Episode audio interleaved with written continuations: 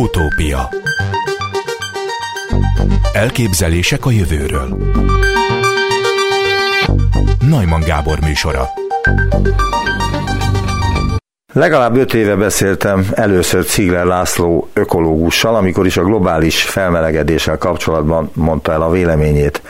Már akkor vészharangot kongatott, hogy álljunk meg egy pillanatra, mert elöntenek minket az óceánok, mert elolvadnak az antarktiszi jéghegyek, meg Grönland. Üdvözlöm az utópiában Cigler Lászlót, szervusz, jó napot kívánok! Szervusz, jó napot, üdvözlöm a hallgatókat is! Úgy tűnik, hogy most helyzet van, legalábbis ha Nyugat-Európát nézzük, különös tekintettel Németországra meg Belgiumra. Mit szól ezekhez az árvízekhez? Ezek várhatóak voltak. A legutóbbi műsorban is beszéltünk arról, hogy megváltozott a légkörzési rendszer.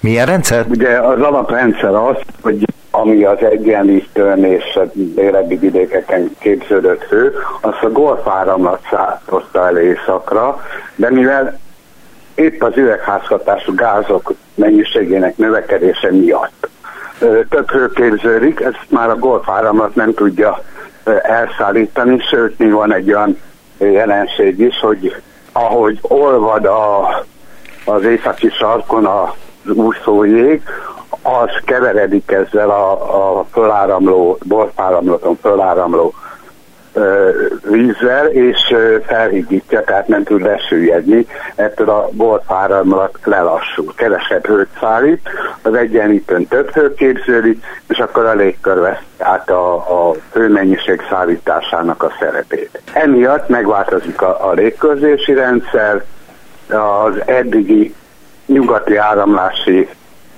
rendszerek helyett egy észak-déli irányú áramlási rendszer jön létre. Emiatt van az, hogy ahogy fölnyomódik a, a, a meleg az északi sarkra, ezért az északi sarkon, Szibériában, Skandináviában 30 fok fölötti hőmérsékleteket mérhetünk. A föláramló meleg meg lefele nyomja a hideget, ezért volt például a májusunk az átlagnál hűvösebb. És úgy tűnik minden, hogy ez csak fokozódni fog? Hát, mivel egyre több üvegházkatású gázt bocsájtunk ki, emelkedik a széndiokszid szint. Sőt, most már bejöhetett még egy jelenség, ami, ami, ami nagyon veszélyes, az, hogy a, ami van Szibériában, meg Kanada felső részénél, permafrost talaj, tehát egy ilyen örökké fagyott talaj, az is megolvad, és abban rengeteg metán van, és a metán az 23-szor erősebb üvegházhatású gáz, mint a széndiokszid. Ez azt is jelenti, hogy már klímavészhelyzet van? Hát ez, az én meggyőződésem már, szerint már akkor klímavészhelyzet volt, amikor öt éve beszéltünk, csak hát a tudósok 97%-a szerint az ember tehát a globális felmelegedésről, ez amikor beszéltünk, még sokkal alacsonyabb szám volt, hogy ez mennyire van összhangban azokkal az egyezményekkel, amelyet az emberiség megkötött. Ugye kezdődött a kiotói egyezménnyel, amit 24 éve fogadtak el, ezt követte a Párizsi egyezmény. Hát az egyezmény megkötésétől, ratifikálásától nem csökken a széndiokszid szint, meg az egyéb üvegházhatású gázokért, itt konkrétan cselekedni kellett volna. Tehát nem cselekedtek? Tehát a egyezményt aláírták, majd hát, nem történt semmi? Van. Hát gyakorlatilag, hogyha nem beszélünk róla negyed órát, akkor össze lehet foglalni, hogy érdemben nem történt semmi. Tehát magyarul a kiotói egyezményt is, meg a párizsi egyezményt is elsumákolták az országok? Igen, mindig, mindegyik úgy gondolja, hogy, hogy egy, a másik országnak kéne többet tenni. A, a fejlett országok azt mondják, hogy hát mindenkiben van az ügybe, tehát mindenki csökkentsen, a szegényebb országok meg azt mondják, hogy tehát a, ezt a állapotot nem ők hozták létre, tehát akik létrehozták, azok vállaljanak többet, akik sokat bocsájtanak, akinek sokat bocsájtottak ki eddig. Hol tartunk most a globális felmelegedést tekintve? Hány fokkal melegebb most a Föld átlag hőmérséklete, mint mondjuk 50 évvel ezelőtt? Hát ez egy jó kérdés, mert ugye, ugye ez azért jó kérdés, mert honnan számoljuk. Tehát a pillanatnyi széndiokszid szint az olyan 410 ppm körül van, és indultunk 280-ról. Mit jelentenek ezek a számok, ez a 410 ppm, meg a 290 vagy 200? 400. A ppm az a parts per milliónak a rövidítése, tehát annyi darab széndiokszid molekula van egy millió levegő molekulából. Tehát inkább itt csak az arány számít, hogy a 280-ból most már 410 de lehet, hogy ma 412 ki tudja ebbe a tömegbe. Igen, de ezt hogyan de tudjuk értelmezni ezt a 280-at, meg a 410-et? Tehát ez milyen, milyen sok, vagy milyen kevés, vagy mennyire veszélyes? Tehát ezt hogyan lehet lefordítani egy laikus számára, aki, nincsen, aki nincs tisztában ezekkel a molekula arányokkal? Hát ez gyakorlatilag ilyen másfélszeres növekedés jelent. Ami, ami nagyon Akkor sok.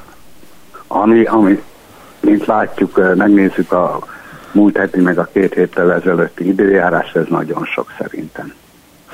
A párizsi megállapodásban minden ország maga határozza meg saját hozzájárulást annak érdekében, hogy enyhítse a globális felmelegedést, ez szerepel az egyezmény szövegében.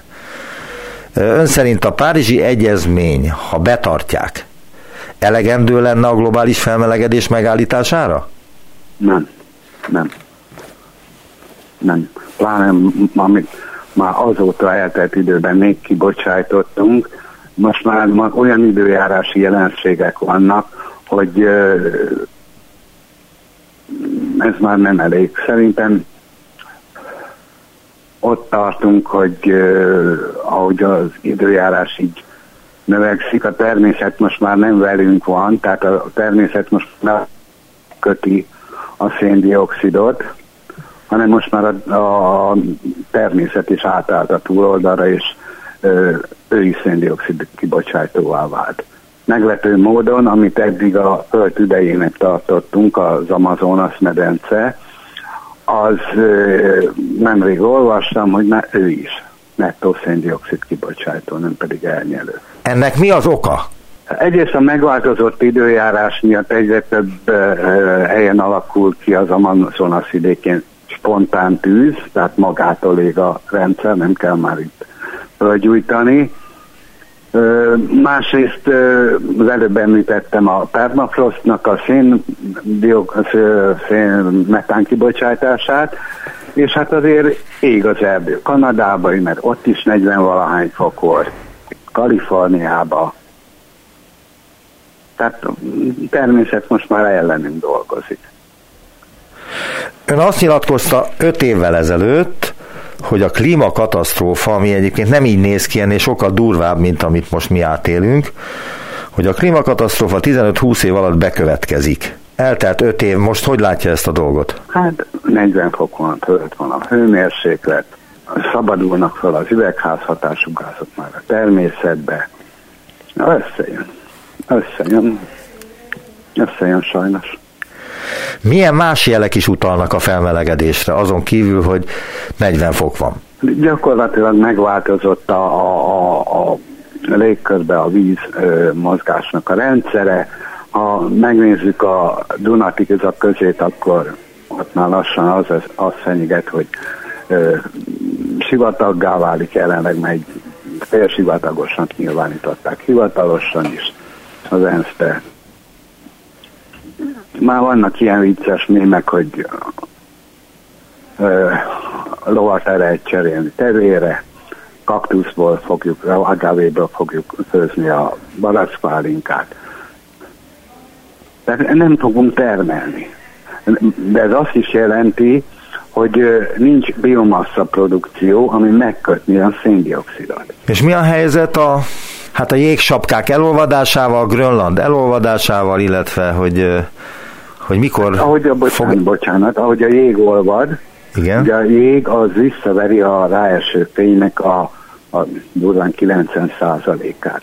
Ha jég elolvad, és ott van egy ö, talaj, az meg adott esetben elnyeli a 90%-át, és ez is fokozza a felmelegedést. Tehát egy olyan pörgetjűben vagyunk benne, amiből már nem lehet kiszállni? Az a gyanúm, hogy igen. Tehát nagyon drasztikus lépéseket kéne tenni. Tehát amikor a Covid miatt zárás volt, még akkor is növekedett a széndiokszid szint. Lassabban ugyan, de növekedett. Tehát az a zárás sem elég ahhoz, hogy a globális felmelegedést megállítsuk, ami a Covid alatt volt az egész világon, hogy megálltak a gyárak, nem lehetett kimenni az utcára, tehát kvázi nem volt semmilyen termelés, és ez sem elég, azt mondja. De hát attól még szállítás volt, sürgősen kellett gyógyszereket hozni, oltóanyagokat. A régi forgalom megnövekedett, meg a, a, a tengeri szállítás. Azt el tudja mondani nagyjából forgatókönyv szerűen, hogy most 2021 júliusa van, mi lesz jövőre, mi lesz 5 év múlva, mi lesz 10 év múlva, mi lesz 20 év múlva? Még, meleg, még meleged lesz, még magasabb a párat. De meddig megy a felmelegedés? Milyen, milyen értékeket fog elérni esetleg? Hát a szakirodalom szerint a mediterráneum az, az, az lakhatatlanná válik. Ami miért? A tenger medencéje. Miért? Olyan meleg lesz. De milyen meleg? 50 fokot meghaladó. Tehát a földközi tenger medencébe tartozunk mi is? Hát mi nem menjünk picit följebb vagyunk, de itt is jó lesz.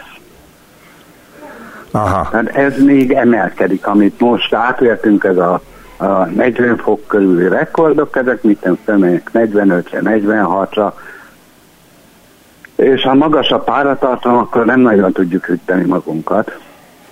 Igen, de az egy nagyon sarkalatos kérdés ebben a globális felmelegedésben, hogy mikor emelkednek az óceánok vízszintjei, mert ilyen most megszellőztették az ENSZ-ből, hogy, hogy hát veszélyes, mert 6-8 méterrel is emelkedhet az óceán, és akkor a tengerparti városok el, elmerülnek benne. A szigetek meg pláne. Ez mikor a, várható a jelenlegi körülményeket figyelembe véve? Gyakorlatilag, ami, ami, ami meg tudja értembe emelni, az, az Antarktisz jege, és ami Grönlandon van jég, az egyik, ha minden elolvadna, akkor az Antarktisz jege az egy olyan 60 métert emelne, a Grönlandé meg olyan meg egy tizedét 6 métert körülbelül. Vagyis, hogy 66 méterrel magasabb leszne az óceánok szintje, mint most? Igen, meg még a gletszerek még egy métert hozzáraknak mondjuk. Ez, ha minden megolvad. Most az, az a helyzet, hogy Grönland ol, olvad, iszonyú tempóba olvad egyébként, de az Antarktisznál az a helyzet, hogy még az úgynevezett sávjég, tehát az úszójég törik le, és az ilyen nagy jégtáblák formájába kóvályogott, amíg el nem olvad. De az nem okoz ugye szent tengerszint emelkedést, mert az úgyis a jég tengerben volt. Az nem változtat a vízszinten, mindenféle alul, bocsánat, de ilyen, ilyen mit tudom én, ilyen Facebook szakértők e, állítása ellenére a hatodik osztályos fizikában kijön, hogy ha úszik a jég, az nem olvad. Az olvadása nem emel el a vízszinten. Az Antarktisznál ez a selfjég, ez támasztja meg a, a szárazföldön kint levő jeget, hogy ne csusszon be. És ha ez elolvad, a... akkor becsusszan a tengerbe a, a szá... Igen, gyakorlatilag most lévő válik le egymás után az a, az a, a jégdarab, ami, ami tartja a nagy jéget, ami fönt van a, az Antarktiszon, és ott több kilométer vastag jégről is beszélünk. Na most... És ott egy, attól függ, hogy mekkora darab törik le, és csúszik bele az óceánba, akkor az, hogy becsúszik, akkor az ott elindul egy, elindít egy lökés hullámot, tehát egy ilyen cunami-szerű, hogy elindul, meg hát amikor megolvad, akkor az a mennyiség emel a vízszinten. Erről beszélnek ökológusok, magyar szakértők is elmondják a véleményüket, de egyikőjük sem mondja azt, hogy ez 5-10 éven belül történik, hanem hogy 2050-re ez lesz, 2070-re, 80-ra, stb. Igen, hát tudod, úgy van ez a tudományban, hogy így vannak az előrejelzések, amik különböző számítógépes modellek adnak ki, és ha megnézed, visszanézed az elmúlt öt évet, ha régedre visszanyunk, akkor még dúzában látszik a tendencia. Régebben 2200-ra, 2150-re, 2100-ra jósoltak, aztán úgy, ahogy időbe közelítünk a jelenhez, lesz 2070, 2050, aztán, mit tudom én, lesz majd, még nem mondták, de 2030. Hol lehet élni a Földön? Hol, lesz olyan, hol lesznek olyan körülmények, amelyek az ember számára optimális? Hát szerintem optimális sehol se lesz igazán. Hegyekbe el lehet indulni fölfele, a, a, lehet, a, azt tudni, lehet azt tudni, vagy kiszámolták azt pontosan, hogy a jelenlegi nagyjából 7,5 milliárd emberből hányan élnek olyan helyen, amelyet fenyeget az árvíz? Több mint kétharmada.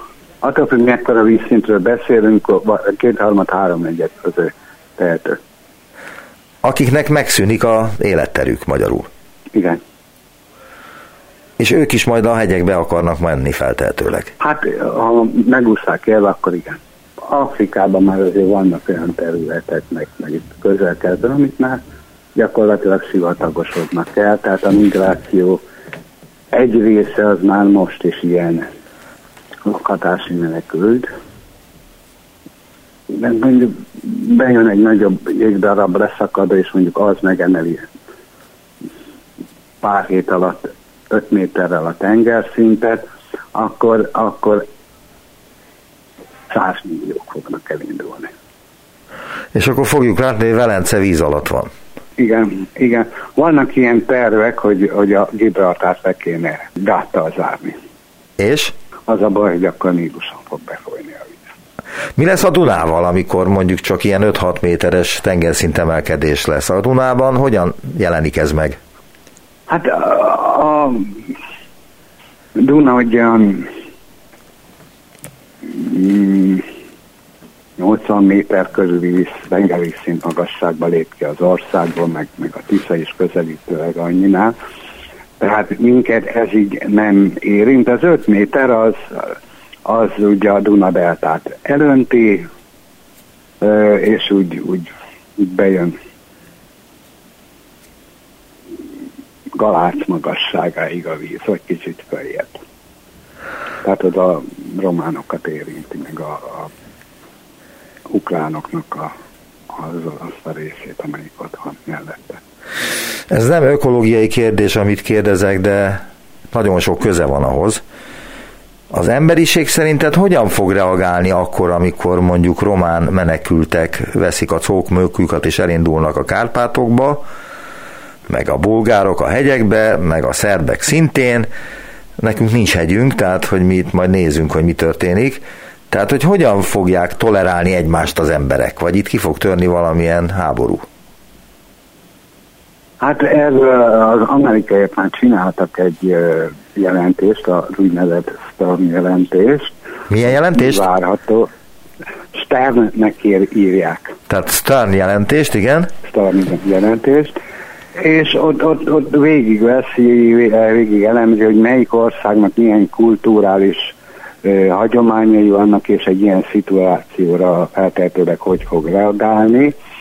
Állítólag a japánok lesznek azok, ahol a, a társadalmi hagyományok alapján a legrendezettebben tudnak viszonyulni majd hozzá. Amerikából meg azt írta maga az amerikai jelenség, hogy átmegy ilyen Mad Max filmszerű történetbe mindenki mindenki ellen. Európáról nincs hír ebben? Uh, van, van. Uh, kétesélyesre veszi a, a, a kimenetet, vagy felújulnak ilyen régi ellentétek, mint a német, francia, vagy pedig bizakodik benne, hogy lesz egy összefogás. Tehát nem lehet tudni, csak tippelni, lehet, vagy spekulálgatni nem, arra. Én is, csak, én is csak tippelt, mert ő is csak tippelt, meg én is hiába gondolkozom, mert nem tudok csak tippni többet mondani. Az biztos, hogy Hollandia az úgy, az úgy nem lesz rajta térképen, És ugye lesz annyi idő a vízszintemelkedésnél, hogy azért ők le tudnak menekülni az elárasztandó területről. Tehát itt lesz Európa egy ugyanazzal a népsűrűséggel, de adott esetben mondjuk Párizsig, Berlinig ér a víz, az óceán. Hát ez nem Tehát, túl jó hangzik ez a dolog. Te tanítasz még? Tessék? Tanítasz még? Ö, nem. Mert azt akartam nem, megkérdezni... Tessék? Igen. Mondjad. Azt szerettem volna megkérdezni, mit szólnak hozzá a tanítványaid, amikor ezt mondod, és hogy ők hogyan képzelik el a jövőjüket, mert te már egy meglett ember vagy, de a tanítványaid most kezdik az életet.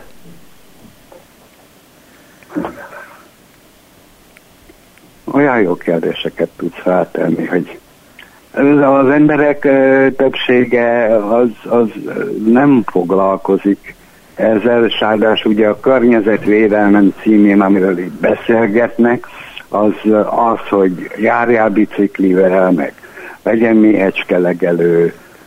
Ja tényleg ehhez mit szólsz ez a mélegelő mizériához? Azt mondják a jobb oldalon, hogy ez egy hülyeség, mert a méhlegelők azok inkább ilyen gyomnövényekből állnak, amelyre a méhek nem kíváncsiak.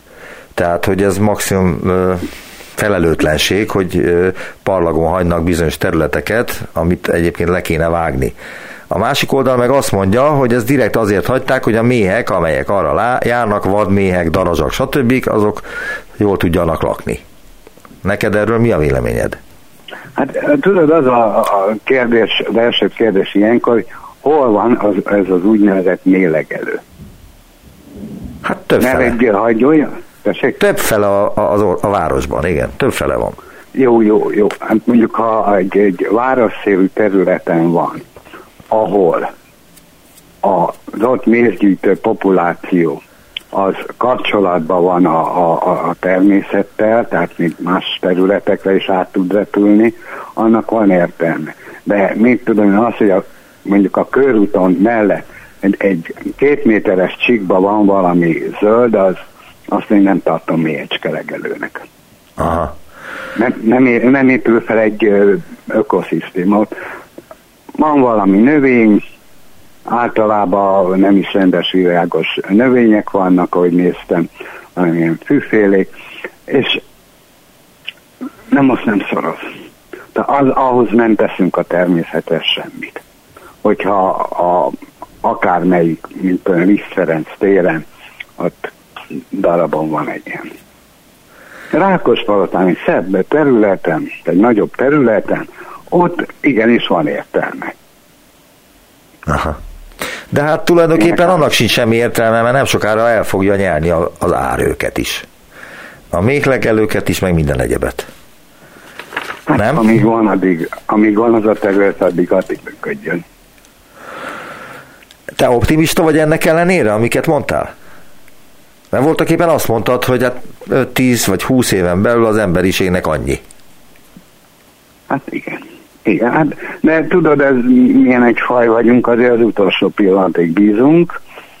Ha akármit mondnak a tudományos eredmények, azért még bízunk, hogy hát, ha esetleg, vagy valami. De hát... a természet még egy pici lehetőséget, vagy kis jobbító dolgot még tartogat, de így tudósként azt kell mondanom, hogy feltétlenül az univerzum tele van kihalt civilizációkkal. És azért nem kommunikál velünk senki, mert hát tömegesen halnak ki a, a egy fejlődési fázisban, amikor elkezdődik a technikai civilizáció, akkor tönkreteszik a természetet.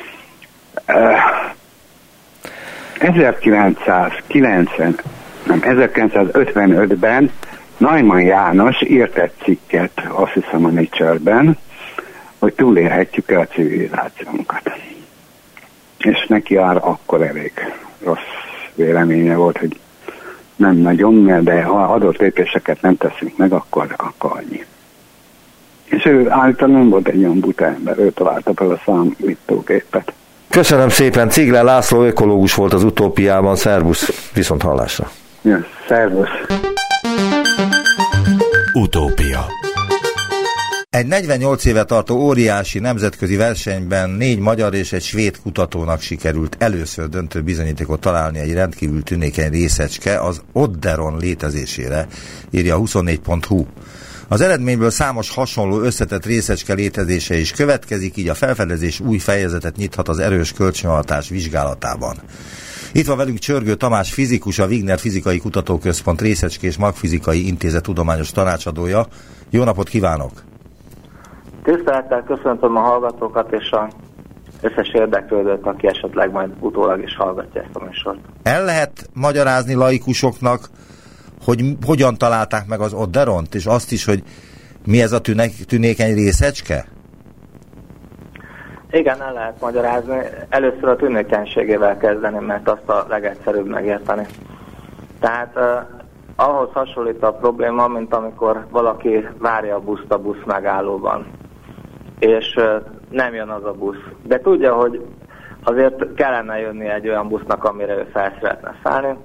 Várja, várja, nem jön. Akkor 10 perc múlva megjelenik egy busz, örül neki, hogy jó, itt egy busz, de aztán közelebbről látja, hogy hát ez nem az én buszom. És akkor egy kicsit szomorú, csalódott, és akkor a 48. percben végre megjön az ő busza, arra felszáll. Lehet, hogy ő az első, de a lényeg az, hogy megjött a busz, és esetleg mások is felszállnak ugyanarra a buszra. Hát ez a felfedezéshez hasonló folyamat, így jelképesen elbeszélve, tehát a busz az a Beron felfedezése, a 48 perc az a 48 év, és a 10 percenként megjelenő más buszok azok pedig azok a látszatok, hamis ö, ö, eredmények, vagy, vagy nem eléggé biztos eredmények, amik a Oderonnak a tűnékenységét jelentik, tehát hogy többször volt olyan időszak, például a 80-as években is, amikor már azt hitték a kutatók, hogy na végre megvan, és, és nem volt meg sajnos. De most uh, tudtuk közölni ezt az eredményt, és megerősítik az eredményt más publikációk is, amelyek még bírálat alatt állnak. Tehát a szakmának nagyon szigorú kritériummal szerint tudtuk bizonyítani ennek az új részecskének a létezését. Tehát ez az első hasonlat tulajdonképpen, amit ismertetni akartam. Ez a tűnékenységgel volt kapcsolatos, a másik pedig a magának a jelenségnek a érthetővé tétele, ezt is hasonlattal tudom érzékeltetni a tisztelt hallgatóknak. Tehát amit vizsgáltunk, az elemi részecskéknek, protonoknak az egymással való ütközése, úgyhogy ütközés előtt két proton, és ütközés után is pontosan ugyanaz a két proton figyelhető csak meg, és semmilyen más új részecske nem keletkezik. Ezt hívjuk rugalmas ütközésnek. A rugalmasság olyasmi, mint hogyha mondjuk két kocsi nagyon lassan megérinti egymást, és akkor a lökhárító egy picit benyomódik, majd visszapattan. Nem roncsol az ütközés.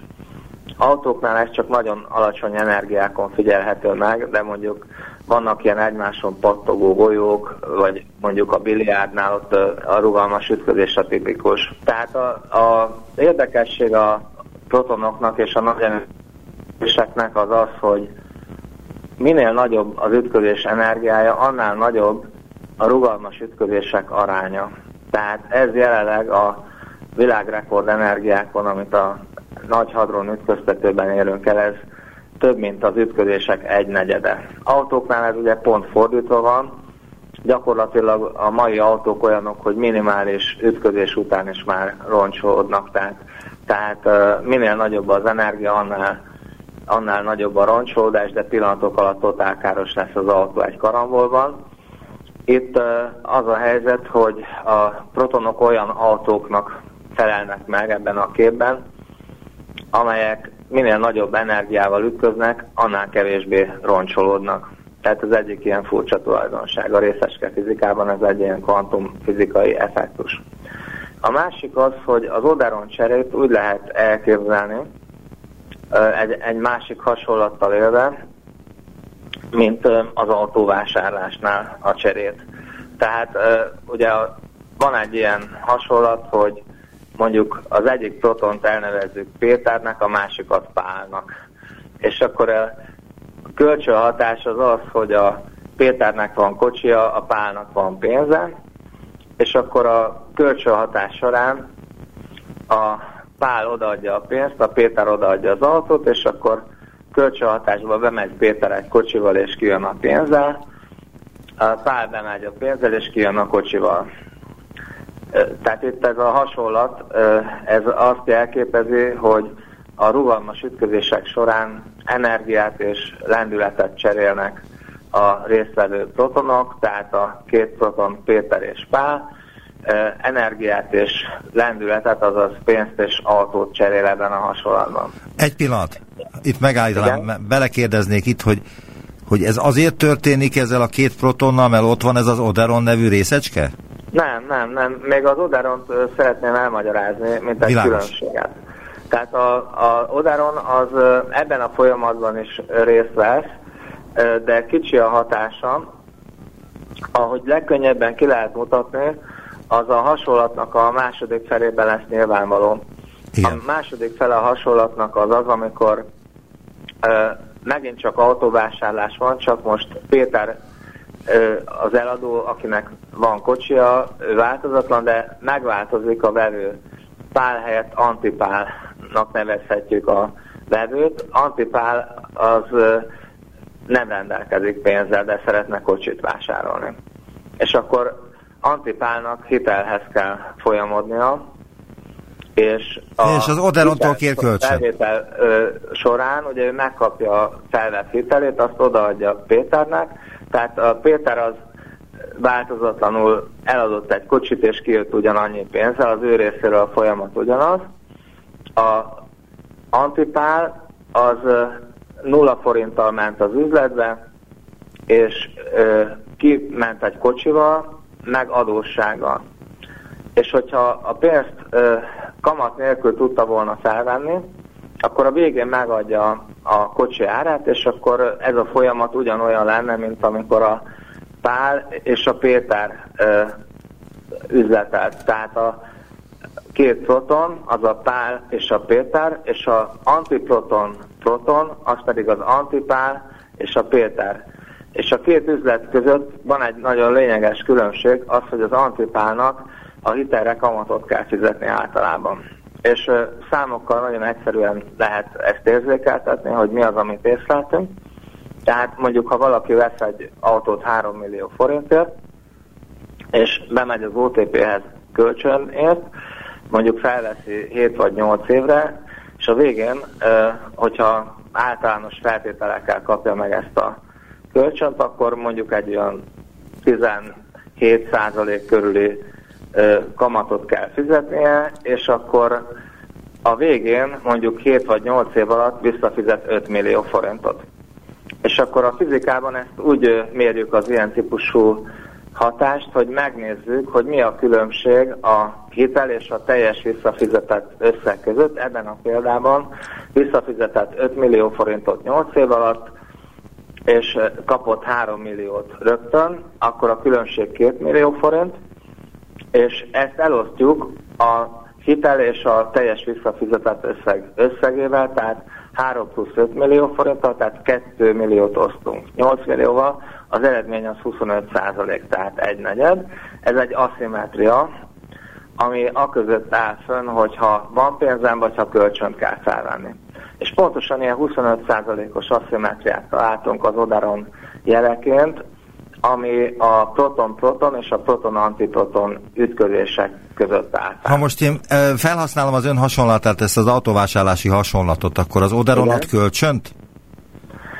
Tehát az Odaron a kamatnak felel meg. A Péter, a proton, a pál is proton, az antiproton az antipál, az energia a pénz, a kocsi a lendület, és a kamat, amit a kölcsönért kell fizetni, az felel meg az odaronnak. Tehát, Tehát a, a kamat akkor... viszonylag kicsi a, a, a kölcsön adott összeghez képest, de azért mérhető, és nagyon nehezen volt a részecske fizikában kimutatható, a valós életben ugye, ha bárki kölcsönt vesz az rögtön fogja érezni Világos. a kamatot. A két protonnak... 48 évig tartott, mire megtaláltuk, hogy a részecske fizikában is van egy ilyen Van kamat. Uh, van kamat tulajdonképpen, igen. mondhatjuk így. Hogy a részecske fizikában is van kamat. azért, hogy van kamat, tehát ez nem ért olyan nagyon nagy, uh, hogy mondjam, senkit se ért nagy meglepetés, hogy egy pillanat. van egy ilyen jelenség. Egy pillanat, itt szeretném önt idézni, ha megengedi. Nyugodtan. Az eredmény azért is különösen jelentős, mert ismereteim szerint ez az első teljesen meglepetésszerű váratlan felfedezés a CERN méréseiben, és mindez új fejezetet nyithat az erős kölcsönhatás vizsgálatában. Nyilatkozta ezt ön. De akkor Igen. mit jelent a meglepetésszerű és a váratlan? Ö, hát ezeket úgy lehet érzékeltetni, hogy tehát mindenki sejti, hogy például majd jön az ő busza is. Ott áll türelmetlenül a busz megállóba, az előző hasonlatban ugye 48 percig vár a buszra, közben jönnek, mennek a buszok, és a váratlanság az ebben az értelemben azt jelenti, hogy, hogy nézem, hogy ó, jönne már az én buszom, és akkor egyszerűen egy teljesen meglepetésszerű új helyről, egy új, új irányból egyszer csak megjelenik az a busz, amire vártunk. Tehát itt arról van szó, ilyen értelemben, hogy a LHC gyorsítót a Higgs bozonnak a felfedezésére építették, és arra, hogy a standard modellen túli új fizikának a jeleit ö, esetleg ö, felfedezzék vele, de biztos volt az, hogy a Higgs bozont szeretnék vele azonosítani, és a Higgsnek a tulajdonságait is meg tudják vizsgálni. Ez a része ez teljesen sikerült a programnak, és nagyon alapos és nagyon fontos új tudást ö, sikerült az LHC-val elérni, teljesítette a minimális kitűzött követelményeket. Azonban a részecske fizika ismert keretein túli eredményt azt eddig az én ismereteim szerint nem sikerült az LHC-val találni. De amikor az LHC-t tervezték, akkor az az igazság, hogyha bárki végignézi a dokumentumokat, vagy a sajtóanyagokat, amiket az LHC indulásakor kiadtak, akkor Higgs bozon és standard modellen túli fizika volt a hangsúly, és Oderon egy, egy szóval nem volt említve ezekben a közleményekben. De miért pont Oderon? Honnan van ez a név? Mert Oderon... Hát az Od az angol szó, és azt jelenti, hogy páratlan. És ez egy páratlan részecske, van egy páros párja, azt úgy hívjuk, hogy pomeron, és a, gondolom, hogy az ott az jöhet, hogy páratlan, és hasonlít egy picit a pomeronra. De pontosan nem tudom, mert az az igazság, hogy amikor ezt az elnevezést kitalálták, akkor én még valószínűleg általános iskolába jártam, és nem követtem a szakirodalmat. Most próbálok azért egy kicsit utána nézni ennek, de tehát az az igazság, hogy ez nagyon-nagyon régi publikációkban is már szerepel. Tehát, a, tehát akkor mondja meg nekem, ez... hogy ez egy ilyen dolog, hogy el kell valahogyan nevezni, és ez egy jó név lett, és ráragadt valahogyan. De azt mondja meg nekem, legyen szíves, hogy mi történt 1973-ban, ami kvázi fordulópontot jelentett? Két fizikus, az egyiket úgy hívták, hogy Baszarab Nikolászkó, a másikat pedig úgy, hogy Lesek Lukasek, vagy pontosabban valamilyen ehhez hasonló lengyel név, mindjárt megnézem, tehát ők javasolták, hogy nem csak a Pomeron létezhet, hanem a, ez egy páros részecske bizonyos értelemben, tehát le, le, talán jól lejtem ki a lengyel nevet, Lesek Lukasuk Aha. és Baszarab Nikolászkó volt az a két fizikus, akik javasolták azt, hogy mivel az akkori adatok emelkedő proton hatáskeresztmetszetet láttak szakkifejezéssel, ez lehetővé tette azt, hogy, hogy egy páratlan részecske is közvetítse ezt a kölcsönhatást. Tehát ők javasolták ezt 1973-ban, mint egy elméleti lehetőséget, és azóta nagyon sok ö, ö, elméleti modellje született ennek a Odaron nevű részecskének, ö, beilleszkedik az erős kölcsönhatás ismert keretei közé. Tehát azzal a nyelvvel, amit De melyik, a melyik erős kölcsönhatásban? modellje használ, azzal le lehet írni ezt a jelenséget, ez nem a standard modellen túli részecske. Igen, de melyik költ, erős kölcsönhatásba illik ez bele? A négy közül. bocsánat, rosszul hallom. Azt kérdeztem, hogy a négy közül melyik erős kölcsönhatásba illik ez bele?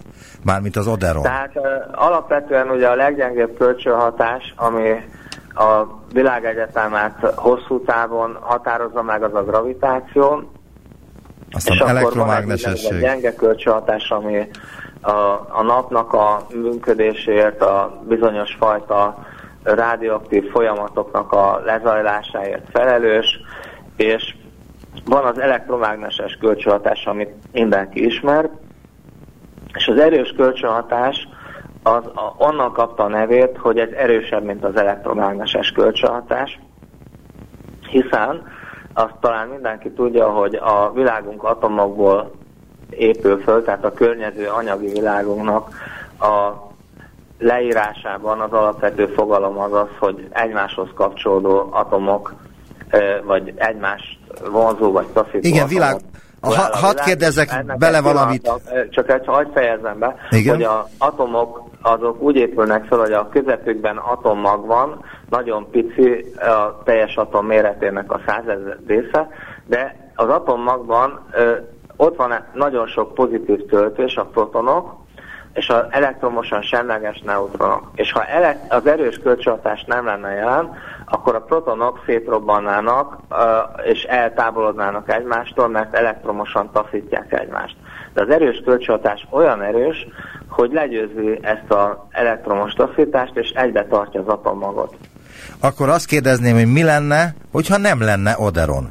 Ha azt állapították volna meg, hogy ez nem létezik ez a részecske. Ha nem lenne Oderon, az pontosan úgy találtuk meg, hogy ha nem lenne, akkor egyértelműen teljesen hasonló lenne a rugalmas proton-proton és rugalmas proton-antiproton ütközés, tehát ugye ha valaki kölcsönre vesz kocsit, rögtön érezni fogja, hogy a kölcsön után kell-e fizetnie kamatot vagy nem. Tehát, hogyha ö, nem lenne odáron, akkor a, mondjuk a jelképes szóhasználattal pontosan ugyanannyi pénzt kellene visszafizetni, De hát ez jó. kölcsönbe kaptunk. Várjunk és csak. ezt a folyamatot figyeltük meg, tehát azt, hogy... Igen, de ezzel mi a baj?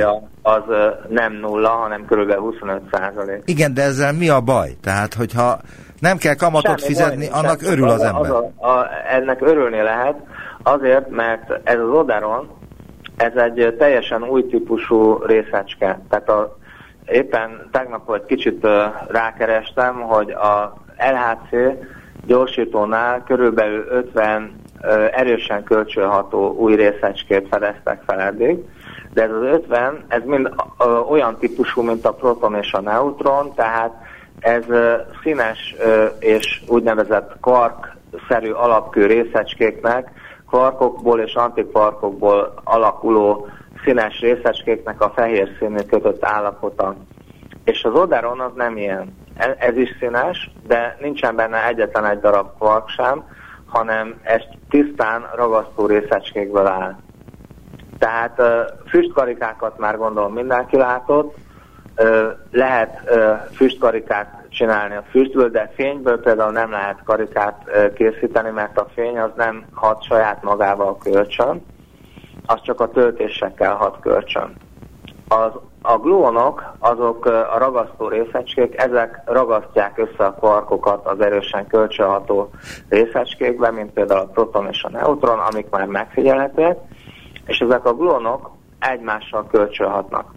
Tehát ezek színeket cserélnek, és uh, ugye egyik szint átváltani a másikra, azt mindenki el tudja képzelni, hogy ezt lehet folytatni. Tehát Világos, de... meg lehet csinálni úgy, hogy a végén visszajutunk ugyanoda, és három darab gluon az pontosan ezt tudja végrehajtani, és ez az Oderon, ez három vagy esetleg kis valószínűséggel 5-7, tehát legalább három páratlan számú ragasztó részecske kötött állapota. És az, a, az az érdekessége, hogyha egy ilyen állapot van, akkor nagyon sokat kell látnunk. Tehát, Igen, de tehát... hadd kérdezzem meg azt, amit az előbb kérdeztem. Persze. Mi lenne, ha nem lenne ez az Oderon? És nem fizikai szemmel, hanem emberi szemmel, ha itt ülök a stúdióban, vagy kimegyek az utcára, eltűnne az egész világegyetem? Vagy csepp folyósá változna? Vagy mi történne vele? Azt hiszem, hogy körülbelül semmi különbséget nem érezhetne, csak esetleg azt, hogy a boldogság hiányát. Tehát most én azt gondolom, hogy mindenki örülhet egy kicsit, hogy itt a magyar adófizetőknek a finanszírozása segítségével a kutatók azok a világegyetemnek vagy a részeske fizikának egy új titkát föl tudták tárni. Ez ahhoz hasonlít leginkább, mint amikor mondjuk valaki búvárkodik, és akkor nagy levegőt vesz, lemerül, és úszik, úszik, úszik, talál egy szép, mondjuk egy ilyen csillogó színes gyűrűt, vagy lehet mondani, hogy igaz gyöngyszerűséget a tengerfenekén, és még fel is tud bukkanni, és fel tudja hozni, és akkor ennek mindenki örül, különösen az, aki megtalálta, de hát a többiek is, és azt gondolom, hogy ez a folyamat ehhez hasonlít, tehát hogyha nem lenne Odaron, az első hatás az lenne, hogy most nem lenne minek örülni. Tehát az a, a helyzet, hogy... A gyakorlati életben való hatását azt nem tudjuk megjósolni, de leginkább nyilván a, először is a szakmának ez egy jelentős lépés, mert ugye ezt a kérdést meg lehetne mondani úgyis, hogy mi van, ha nincsen X bozon, vagy mi van, hogyha nincsen fény. Hát ha például nincsen fény, akkor, akkor azért nagyon nagy bajba lennénk. Akkor nem nagyon beszélgetnénk valószínű erről a, a, erről a részecskéről, de mit jelent az a megállapítás, hogy az Oderon létezése sérti világunk egyik részecske fizikai szimetriáját, mert ezt Tehát is olvastam a leírásban. Sérti a részecske fizika egyik alapvető szimetriáját, ez azt jelenti, hogy a proton-proton és a proton-antiproton ütközések azok különbséget mutatnak, amit számszerűsíteni tudtunk. Világos. Mik a további teendők ezzel a részecskével? Hát a következő lépés az nyilván az, hogy ha már tudjuk, hogy van egy ilyen részecske, akkor az első, amit most mi magunknak kitűztünk célul, az az, hogy a tulajdonságait meghatározzuk, minél jobban megismerjük, de nyilván egy másik párhuzamos ág a kutatásban az az, hogy ugye ez egy részecske család létezését is bizonyítja. És akkor ennek a családnak a összes megtalálható elemét azt keresni fogjuk az LHC-nál, vagy más módon, tehát leginkább az LHC SS, de más gyorsítókkal is lehet ezt keresni, tehát az a lényeg, hogy most olyan ez a felfedezés, mint hogyha egy könyvnek egy elveszett vagy régóta keresett új fejezetét megtalálnánk. És azt az új fejezetet most akkor el kell kezdeni olvasni, nézni, hogy hány oldal, milyen alfejezetek vannak benne, és így tovább. De az nagyon fontos hangsúlyozni, hogy ez a könyv ugyanazokkal a betűkkel, ugyanazokkal a kifejezésekkel ugyanazon a nyelven van írva, mint a részeske fizikának az ismert eddigi eredményei. Tehát, tehát ilyen szempontból új fejezet nyitása, de nem új alapvető részecskék felfedezése a kutatásunk eredménye. Nagyon szépen köszönöm az interjút és a hasonlatait is. Nagyon köszönöm. Nagyon szívesen. Van, amit nem értettem, megmondom őszintén, de remélem a hallgatóim azok értették. Én azt hiszem, hogy azt az érzést szeretném átadni, hogy most lehet valaminek örülni, és az nagyon fontos dolog. Köszönöm Ez szépen. manapság fontos. Sörgő Tamás fizikus, a Wigner Fizikai Kutatóközpont Részecske és Magfizikai Intézet tudományos tanácsadója volt az utópiában. Viszont hallásra. Köszönöm szépen, viszont hallásra.